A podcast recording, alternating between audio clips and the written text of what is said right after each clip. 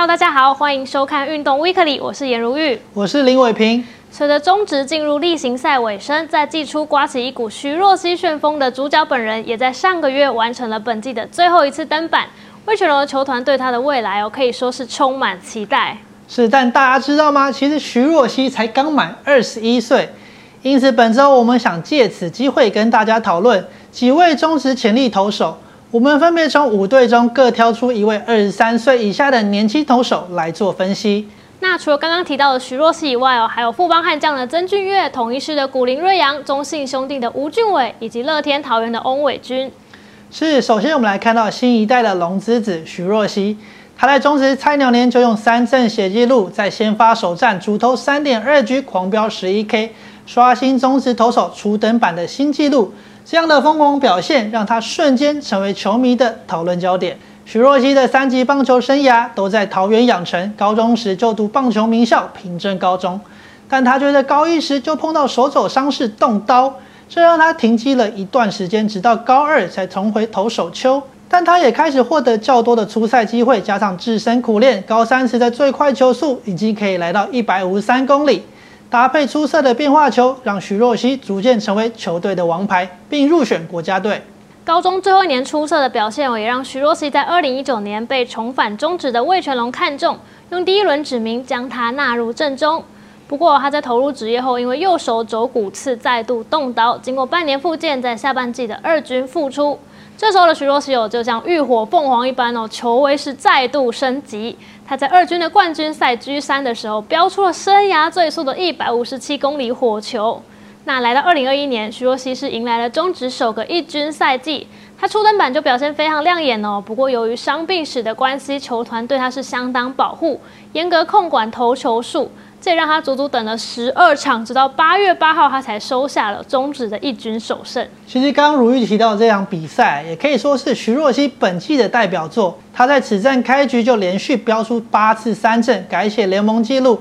最后他在十月二十二号的先发四点一局后退场，完成今年新人年的投球工作，留下三胜七败、防御率三点一一的成绩单。主投八十一局，送出九十八次三振，更保持着整季完全没有挨轰的完美记录。没错，他真的非常厉害哦！菜鸟年就缴出这样的成绩，也让徐若曦被视为是本季的新人王热门人选。不过魏全龙主帅叶军章也鼓励许若曦有，不要只把目标放在台湾，如果有条件，应该要去跟国外球员比较。还透露已经有多支大联盟球队正在观察许若曦。接着来看看富邦小将曾俊岳，他在上周才度过二十岁生日。但谁能想到，这位在二零二零年选秀被富邦以第七轮选进的西苑高中投手，竟然能在新秀年就于义军大放异彩。曾俊岳虽然是在二零二零年季中才加入中职，但球团基于保护原则，他在该年的一二军都没有出赛记录。但在经历过完整的秋训以及春训后，曾俊岳在今年的热身赛就展现出超龄的身手。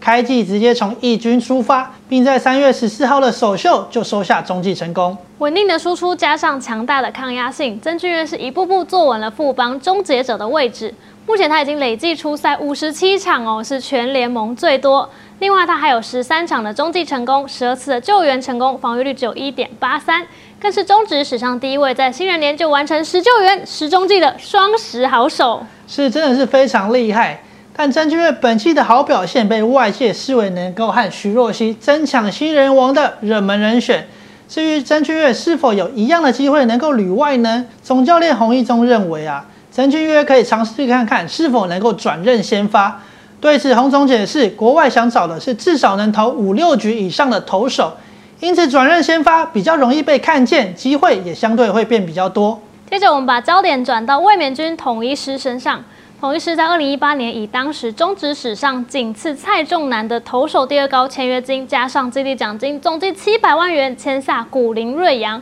让不少人是瞪大眼睛哦，也让这位新人迅速被放到镁光灯下接受大家的检视。不过因为手臂有伤哦，古林瑞阳二零一九年开季是从二军出发，直到下半季才首度登上一军，留下五局失三分的成绩。而这也是他二零一九年唯一一次在一军的出赛记录。二零二零年，古林持续调整状况，整季只在一军出赛三场，拿下两胜，防御率仍是偏高的五点二五。时间来到二零二一年，也是古林的第三个球季，他被球团安排在开幕战先发，让他以二十岁又两百七十四天的年纪，成为中职史上最年轻的开幕战投手。不过或许是压力太大。此战古林表现有失水准，登板两局就用了七十颗球，送出四次保送，在丢了三分后被球团紧急换下场。而这也让古林哦成为开幕战最快被换下场的投手。但好在队友非常帮忙，最后古林是逃过了败投。而其中值得一提的是哦，他在这场比赛里是飙出了生涯最速的一百五十六公里火球。虽然首战出师不利，不过本季古林的表现是非常的稳定哦，先发十八场拿下八胜，防御率三点一零。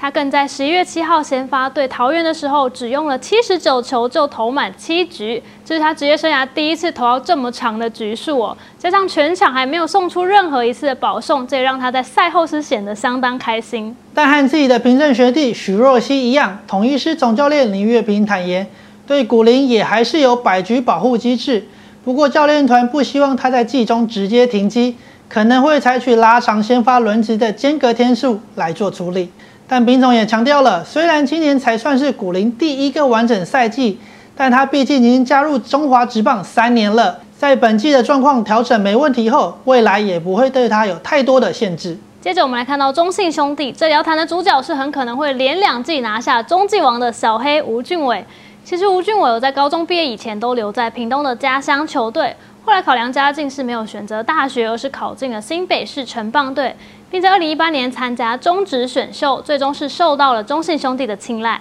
进入职棒后，吴俊伟在二零一九年挤进一军开季名单，投了十八点二局，防御率二点八九，收下三胜两次中继成功。不过在上半季结束后，他就没有在一军出赛的记录。二零二零年，吴俊伟用表现挤进中信兄弟的胜利组牛棚。与李正昌、蔡奇哲组起最强防线，这年他也以二十四次中继成功，成为中职史上最年轻的中继王。今年吴俊伟的表现同样非常亮眼。十月三十号，他收下本季的第二十四次中继成功，以二十二岁的年纪达成最年轻生涯五十次中继成功。接下来他将要挑战中职史上继统一师的高剑三，在二零一一、二零一二年后第二位连霸中继王的投手。而在球场之外哦，吴俊伟的歌声也是受到了球迷的认可，所以接下来就让我们来听一段扫黑的即兴演唱吧。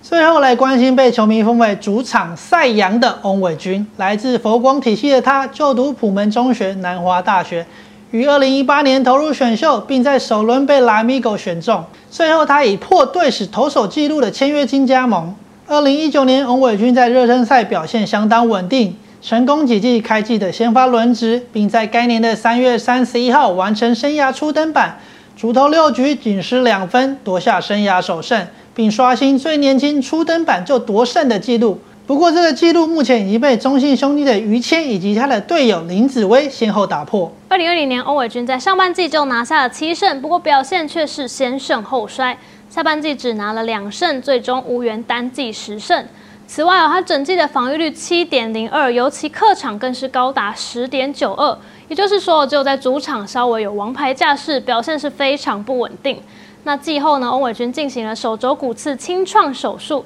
今年七月又因为右手肘发炎降到二军，至今还没有回到一军。在今年的七场先发，翁伟军同样表现的是主场较为优异，拿下两胜，防御率为二点一九。但今年的客场其实也算是有进步，总计拿下三胜两败，防御率二点九三的成绩。乐天总教练曾豪居表示，翁伟军今年确定不会回到一军了，期待他先好好养伤，明年再以健康的身体回归赛场。